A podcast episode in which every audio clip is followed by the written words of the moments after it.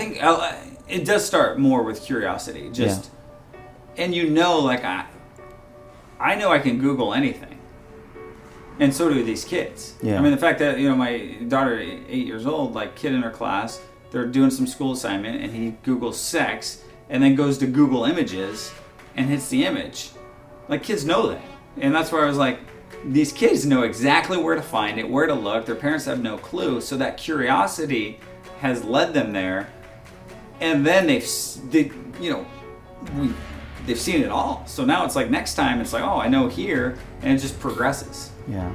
It's amazing how many apps right now that kids have on their phone, you know, with the only intentions to now not just be deceitful, but just, um, you know, kind of hide the fact that one, what they're seeing, what they're showing, who they're connecting with.